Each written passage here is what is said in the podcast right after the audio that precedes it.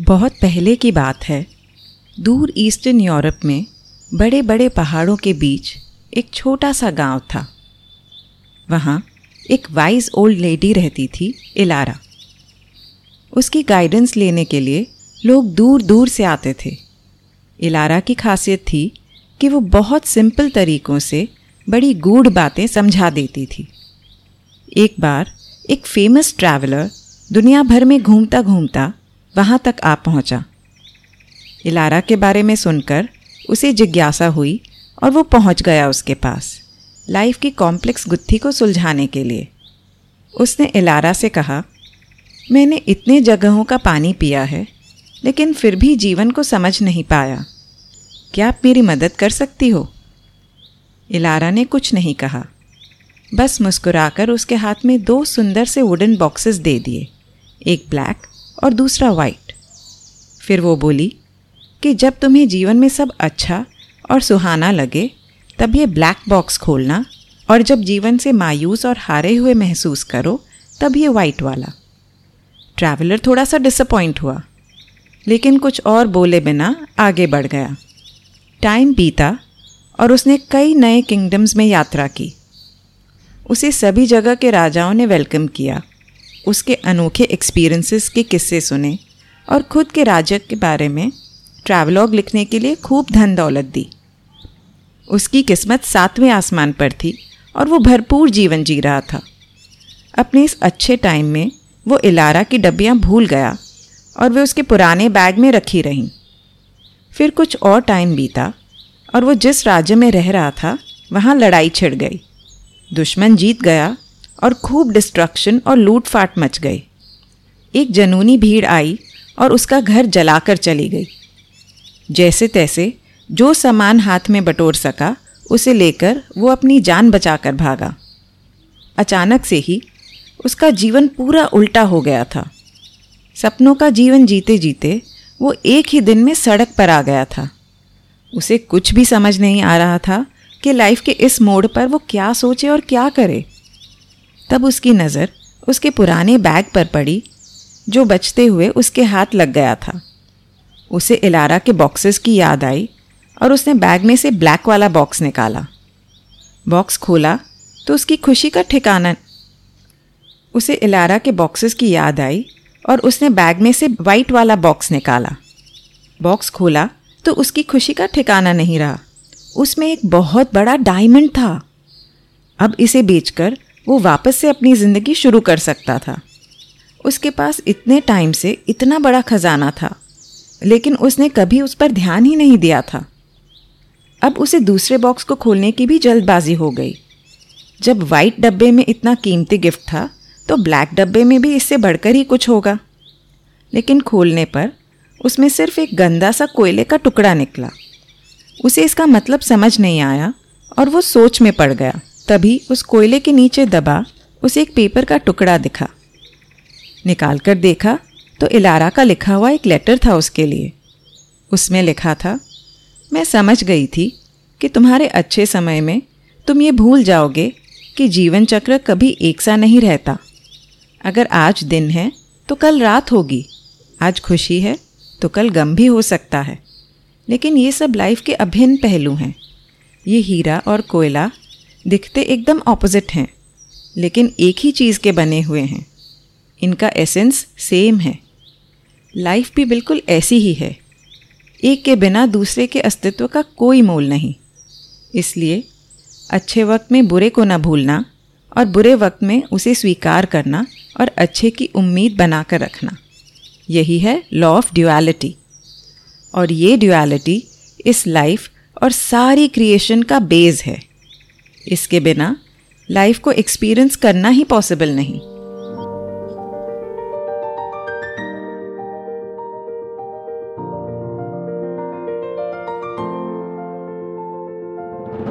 Hello नमस्ते। मैं हूँ मोनल जैन और आप सुन रहे हैं मेरा पॉडकास्ट विस्परिंग विजडम जिसमें हम लाइफ को थोड़ा बारीकी से समझकर उसे और भी खूबसूरत बनाने की कोशिश करते हैं। विस्परिंग विजडम के इस एपिसोड में मैं आप सबको वेलकम करती हूँ। ड्युअलिटी को हम सब आए दिन देखते हैं।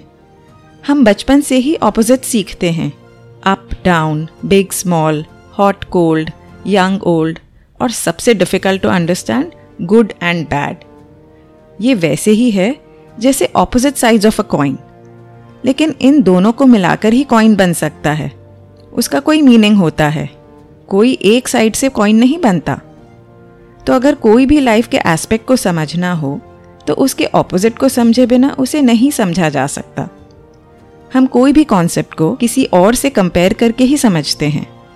हमारा ब्रेन इस रिलेटिविटी को यूज़ करता है मेजरमेंट्स लैंग्वेज और वर्ड्स का मतलब समझने में। अगर उसने कभी सैडनेस एक्सपीरियंस नहीं किया है तो हैप्पीनेस और सैडनेस में डिफ्रेंशिएट कर ही नहीं पाएगा। बिना ऑपोजिट के किसी भी तरह की वैल्यू नहीं रहेगी। नेचर में खासकर हर जगह ये देखने को मिलता है। हर दिन सनराइज के बाद सनसेट आता ही है। Day night tide ebb summer winter male female nature में हर चीज़ पेयर्स में होती है। और ये कम्प्लीटली एक दूसरे से ऑपोजिट होते हैं, जिसे पोलर ऑपोजिट्स कहते हैं। इन पोलर ऑपोजिट्स के बीच में कई स्टेजेस और कंडीशंस होते हैं। इन पोलैरिटीज़ और उनके बीच के स्पेस से ही लाइफ इतनी complex uncertain unpredictable colourful abundant और भरपूर है। अगर ये डिफरेंसेस नहीं होते तो इतनी वैरायटी लाइफ में होती ही नहीं। सब कुछ एक जैसा और बोरिंग होता।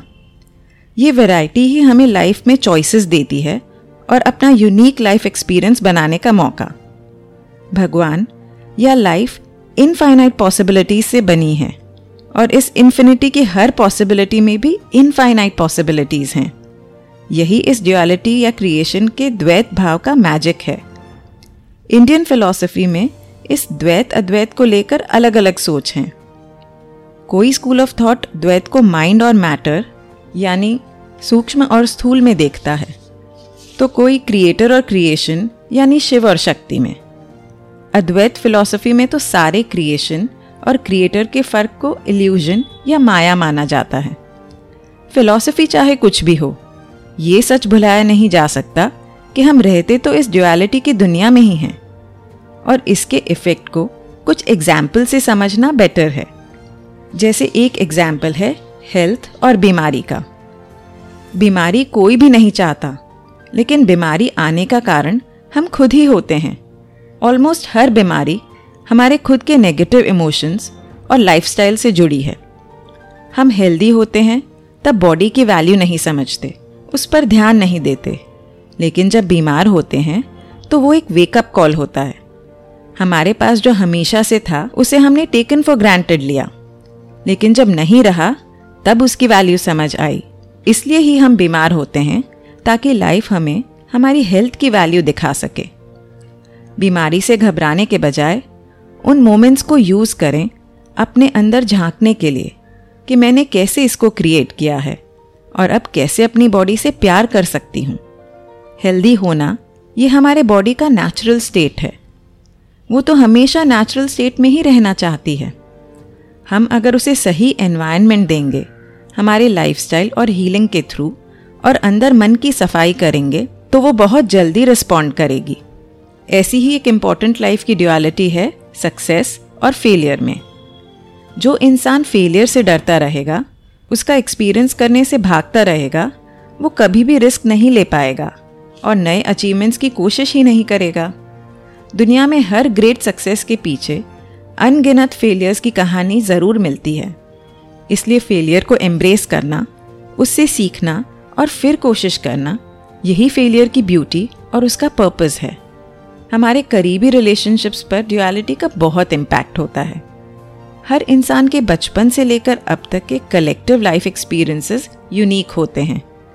इस हाइपर इंडिविजुअलिटी के बेस पर ही वो अपना माइंडसेट और हर चीज़ के प्रति नज़रिया बनाता है, जो सिर्फ़ उसका होता है। इसलिए हर किसी का लाइफ को देखने का पर्सपेक्टिव औरों से थोड़ा सेम और थोड़ा अलग होता है। जब पर्सपेक्टिव मैच होते हैं तब तक हम एक दूसरे के साथ हार्मनी से जीते हैं। लेकिन जो एस्पेक्ट्स एक दूसरे से अलग हैं, उनको एक्सेप्ट करने में परेशानी होती है। कॉन्फ्लिक्ट्स में हम चाहते हैं कि दूसरे हमारी बात समझें, लेकिन कभी क्रॉस करके उनके साइड का पर्सपेक्टिव हम देखना नहीं चाहते। हम अपने आप को ही राइट समझते हैं, क्योंकि हम डरते हैं कि दूसरे का नज़रिया देखा तो हमारा अपना नज़रिया बदल जाएगा। ड्युअलिटी की आयरनी यही है कि कुछ पाना हो तो उसे दे दो। जैसे अगर कंट्रोल चाहिए तो पहले दूसरे को वही कंट्रोल दो। प्यार चाहिए तो प्यार दो। फ्री होना चाहते हो तो दूसरे को फ्री कर दो। अगर चाहते हो कि दूसरा आपको समझे तो पहले आप उसे समझो। ऐसा नहीं करने पर हम खुद को ही लिमिटेशंस में बाँध कर रखते हैं। जब हम नए पर्सपेक्टिव समझने का स्टेप लेते हैं तो हमारा आईक्यू और ई e यानी इंटेलिजेंस कोशंट और इमोशनल कोशंट दोनों का लेवल इंक्रीज होता है। और अल्टीमेटली इससे हमारा स्पिरिचुअल कोशंट भी बढ़ता है और हम ज़्यादा काम पीसफुल लविंग और एक्सेप्टिंग हो जाते हैं। एक फोर्थ एग्ज़ाम्पल की मैं बात करना चाहूँगी, जो इस क्रिएशन की अल्टीमेट ड्यूअलिटी है लाइफ एंड डेथ हम में से कौन मरने से डरता नहीं। एडवेंचर स्पोर्ट्स या हॉरर शोज़ में देखें तो डेथ का हम पर होल्ड एकदम नज़र आता है। लेकिन हम मरने से इतना डरते क्यों हैं? Because it is the fear of the unknown जो चीज़ का हमें ज्ञान या एक्सपीरियंस नहीं होता, हम उससे डरते हैं। आपने नोटिस किया होगा कि जल्दी से कोई भी नई एक्टिविटी जो हमारे कंफर्ट जोन के बाहर होती है, उसे करने से हम झिझकते हैं। हमारे माइंड का काम है हमें सेफ़ रखना और हर नई चीज़ को वो फियर से देखता है। हम डरते हैं कि डेथ हमारे एग्जिस्टेंस को ख़त्म कर देगी क्या? लेकिन सच तो ये है कि डेथ सिर्फ़ इस फ़िज़िकल फॉर्म में इस लाइफ को जीने का एक्सपीरियंस ख़त्म करती है। हमारी जो असली आइडेंटिटी है, हमारी आत्मा, वो तो कभी ख़त्म नहीं हो सकती। कई लोगों को नियर डेथ एक्सपीरियंसेस हुए हैं जिसमें डॉक्टर्स ने उन्हें डेड डिक्लेयर कर दिया था और वो फिर ज़िंदा हो गए। ऑल्सो जब किसी का कोई नियर एंड डियर वन मर जाता है तो कई बार उन्हें वो दिखते हैं या कोई मैसेज मिलता है कि हम ठीक हैं। इनमें से किसी ने भी कभी कोई तकलीफ़ होने की बात नहीं की, बल्कि उस स्टेट को बहुत पीसफुल बताया है। डेथ के एक्सपीरियंस से डरना और उसके बारे में लंबी लंबी कहानियाँ बनाना तो ज़िंदा इंसानों का काम है। क्या ये भी हो सकता है कि मरने के बाद हम एक ब्यूटिफुल नॉन फ़िज़िकल एग्जिस्टेंस का हिस्सा बन जाएँ? ये तो मरने पर ही पता चलेगा। लेकिन डेथ की नॉलेज होने का हमारे इस लाइफ में क्या पर्पस है? अब ये तो नहीं हो सकता कि हम डेथ को वैल्यू करना छोड़ दें और रिस्की बिहेवियर करके उसे अनटाइमली इनविटेशन दें। इसका पर्पस है लाइफ की वैल्यू को समझना। लाइफ इतना प्रेशियस गिफ्ट है जो हमें बहुत मुश्किलों से मिला है। इसका हर पल कीमती है। हम इस बात को भूल जाते हैं और अपने डर और सोच के पर्दों से अपने आप को ढक लेते हैं। ज़िंदगी को बहुत छोटा बनाकर जीते रहते हैं। छोटी छोटी बातों को उसके कद से बड़ा बनाकर मन में बसा लेते हैं। मैं और मेरा इसके भ्रम में इतना खो जाते हैं कि अपना असली पावर कभी एक्सप्लोर ही नहीं करते। अगर सच में जीना सीखना है तो छोटे बच्चों से सीखना चाहिए। जब तक हम स्मार्ट एडल्ट उनको हमारा दुनियादारी का नॉलेज नहीं सिखाते, तब तक वो एक प्योर और पावरफुल स्टेट में जीते हैं। ड्युअलिटी दुनिया के हर प्लेजर हर डिज़ायर का सोर्स है, और साथ ही वो हर सफरिंग को भी जन्म देती है। डिफ़िकल्ट पाथ पर चलना किसी को अच्छा नहीं लगता, लेकिन वो तकलीफ़ ही उसके बाद मिले आराम का सुकून देती है। लाइफ के चैलेंजेस में इंसान को लगता है कि मेरी कोशिश ही इसको चेंज कर सकती है। वो कोशिश करता रहता है। Just doing and doing and doing कोशिश करते करते वो थक जाता है, हार जाता है, परेशान हो जाता है। लेकिन हर बार हालात से लड़ना ही सोल्यूशन नहीं होता, बल्कि उसे एक्सेप्ट करके उसमें पूरे भरोसे और पेशेंस से जीना, और जो अगला सही स्टेप दिखे, उसे करते जाना। यही हमारा धर्म है। इससे इंसान डूइंग से बीइंग स्टेट में आ जाता है। बीइंग में आने से जो भी सिचुएशन है, वो हमारे थ्रू होती है, और ना कि हमारे साथ। सिचुएशन तो वैसी ही रहती है, लेकिन हमारा उसके तरफ़ एटीट्यूड बदल जाता है। हम जो पहले उससे दुखी हो रहे थे उसके अंदर जी रहे थे, उससे हम बाहर आ जाते हैं और उसे सिर्फ़ देख सकते हैं। ये मुझे हो रहा है के बजाय ये मेरे द्वारा हो रहा है। लेकिन हम ऐसा नहीं कर पाते, क्योंकि हम डर और इनसिक्योरिटी में जीते हैं। हम डरते हैं कि अगर हमने कोशिश छोड़ दी तो न जाने कैसे चेंज आएगा। कोई मौका हमसे छूट ना जाए। लेकिन ये लाइफ का सबसे बड़ा पैराडॉक्स है। जब हम किसी चीज़ को ज़ोर से पकड़ कर रखना चाहते हैं तो वो उतनी ही हमारे पकड़ में आनी मुश्किल होती है। जब तक हम सिर्फ़ खुद पर भरोसा रखते हैं, बजाय के भगवान पर, तब तक हम उसमें फंसे रहते हैं। जब हम लव और भरोसे से तकलीफ़ को एक्सेप्ट कर लेते हैं कि यूनिवर्स ने मुझे ये दिया है तो इसका सोल्यूशन भी वो ही देगी। तब हम उस रिस्पॉन्सिबिलिटी से फ्री हो जाते हैं। एक रियल पॉजिटिविटी आ जाती है क्योंकि हमने यूनिवर्स के आगे सरेंडर कर दिया है। उसकी शरण में आ गए हैं। और जब यूनिवर्स को हम ये पॉजिटिव एनर्जी देते हैं तो वो भी हमें वापस वही देती है। और सल्यूशन के हम पास हो जाते हैं। यूनिवर्स प्रकृति क्रिएशन ये किसी से भी कोई बायस कोई पक्षपात नहीं करती। उसके लिए सब समान हैं। आप उसे जो दोगे, आपको वो वही वापस दे सकेगी। आप पॉजिटिविटी और शुक्राना दोगे तो वो और शुक्रगुजार होने का चांस देगी। और अगर आप लाइफ की कमियाँ गिनते रहोगे तो वो कमियाँ ही दे सकेगी। हर चीज़ अपने नियम से बंधी है। जब सही वक्त और मौका आता है, तब सब अपने आप अपनी जगह सही हो जाता है। लेकिन आखिरी सवाल ये है कि ऐसे द्विभाव ड्यूअल कॉम्प्लेक्सिटी वाली दुनिया आखिर भगवान ने क्यों बनाई? क्योंकि जब कुछ भी नहीं था, तब वो अपने आप को कैसे जानता? क्या कोई चाकू अपने आप को काट सकता है? कोई आग अपने आप को जला सकती है? अपने आप का एक्सपीरियंस करने के लिए कोई और चाहिए जो आपसे अलग हो, तभी आप अपने आप को समझ सकोगे। ये पूरा क्रिएशन उस एक का ही प्रतिबिंब है। हमारा क्रिएटर अपने आप को हमारे थ्रू इस मिरर में देख रहा है। ये तो उसका खेल है, प्ले है, लीला है, बस और कुछ भी नहीं।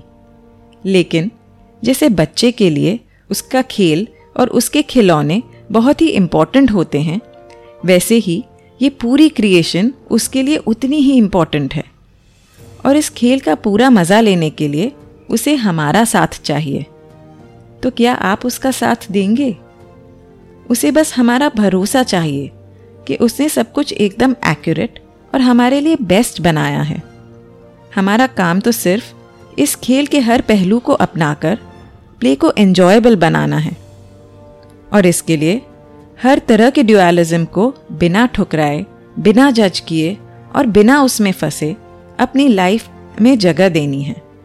तभी तो हमारे मन के अंदर ये दो हिस्से मिलेंगे और इस ड्युअलिटी के इल्यूजन से ऊपर उठकर शिव और शक्ति के वननेस और होलनेस का एहसास होगा। और इस ड्युअलिटी की थीम को आगे ले जाते हुए मैं ये अनाउंस करना चाहती हूँ कि मैं कुछ टाइम के लिए नए एपिसोड्स बनाने से ब्रेक ले रही हूँ। वर्क और रेस्ट डूइंग एंड पॉजिंग ये ड्युअलिटी को ऑनर करना ज़रूरी है। इसी से कुछ नई फ्रेशनेस कोई नया पर्सपेक्टिव आ सकता है। और इसलिए हम मिलेंगे एक ब्रेक के बाद। कहीं जाइएगा मत। पिक्चर अभी बाकी है मेरे दोस्त। Season one over season two के लिए वेट करना। और इस सीज़न वन के फाइनल एपिसोड को मैं एक गाइडेड मेडिटेशन से एंड करना चाहूँगी। जो भी ड्राइव कर रहे हैं, उनसे रिक्वेस्ट है कि वो ये ना करें। और बाकी सब रेडी हो जाइए। एक शांत जगह पर कंफर्टेबल होकर बैठ जाएँ या लेट जाएँ। अपनी आँखें धीरे से बंद करें। एक लंबी गहरी सांस अंदर लें। अपनी बॉडी को कंप्लीटली रिलैक्स करें। माइंड के हर टेंशन को भूल जाएँ। जब आप सेटल होने लगें, तब इमेजिन करें कि आप एक शांत, बिल्कुल स्थिर, सुंदर लेक के पास हैं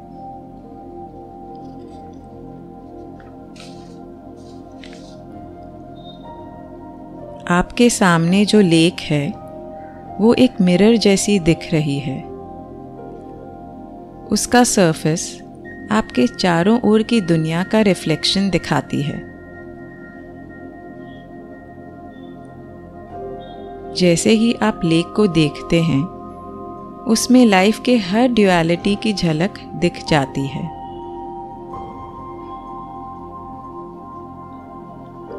ध्यान दीजिए कि लेक में शांति और हलचल दोनों का समावेश है। जिस तरह जीवन शांति के पल और परिवर्तन का समय लाता है, यह लेख ऑपोजिट्स के यूनियन का प्रतीक है।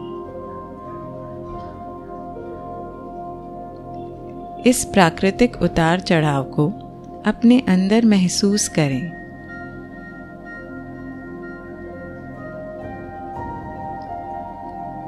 देखें कि कैसे लेक का सरफेस स्मूथ और काम है। फिर भी लहरों से परेशान भी हो सकता है। हमारी भावनाओं की तरह।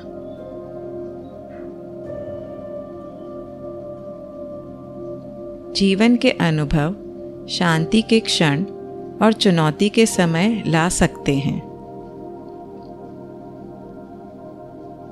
ये लेख आपको हर परिस्थिति को अपनाने का साहस देगी।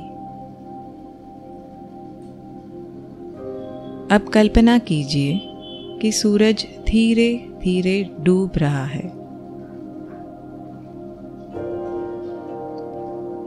जैसे ही अंधेरा उभरता है, चंद्रमा उगता है और झील पर अपनी सॉफ्ट, शिमरिंग लाइट डालता है। लाइट और शैडो के खेल में जीवन के द्वैत भाव को महसूस करें।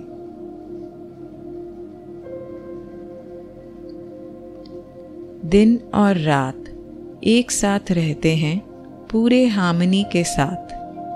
जैसे सुख और दुख आपके भीतर रहते हैं।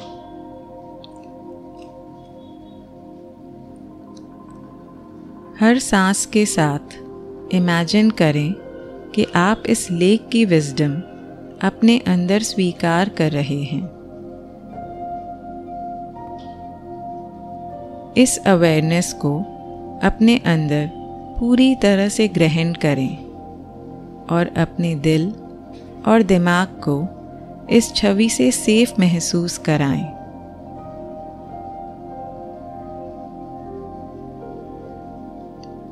अब मेडिटेशन के एंड में लेक को इस इंपॉर्टेंट लेसन के लिए थैंक यू बोलें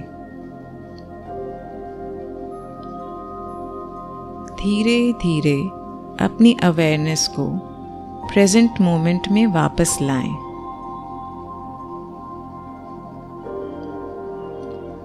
अपने हाथ पैर की उंगलियों को हिलाएँ और जब आप तैयार हों तब धीरे से आँखें खोलें।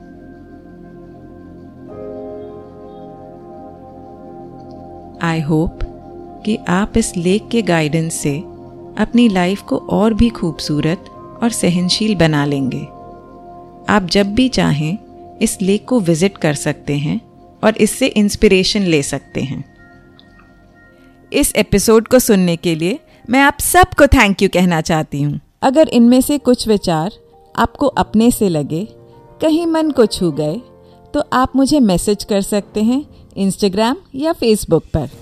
मेरे बारे में और जानना हो तो मेरी वेबसाइट पर आप देख सकते हैं। इन सब की डिटेल्स नीचे डिस्क्रिप्शन में मेंशन की गई हैं। आप जिस भी ऐप पर मुझे सुन रहे हैं, उस पर मुझे फाइव स्टार रेटिंग देना मत भूलिएगा। और अगर आपको मेरी बातें अच्छी लगें तो मेरा शो सब्सक्राइब भी कीजिए। विजडम एक सागर की तरह है। जिसमें जब जब हाथ डालो, तब तब एक सुंदर मोती मिलता है। लेकिन उस मोती की चमक कोई एक के लिए नहीं, पूरी दुनिया के लिए है। और इसे जितना शेयर करो, उतना ही इस मोती की चमक बढ़ेगी। इसलिए मेरा पॉडकास्ट अपने आसपास, अपनी फैमिली, फ्रेंड्स, कलीग्स, सबके साथ शेयर कीजिए और इस विस्परिंग की चेन को बढ़ाते चलिए। अगर करनी हो जीवन को समझने की कुछ बातें तो करते रहिए मुलाकातें।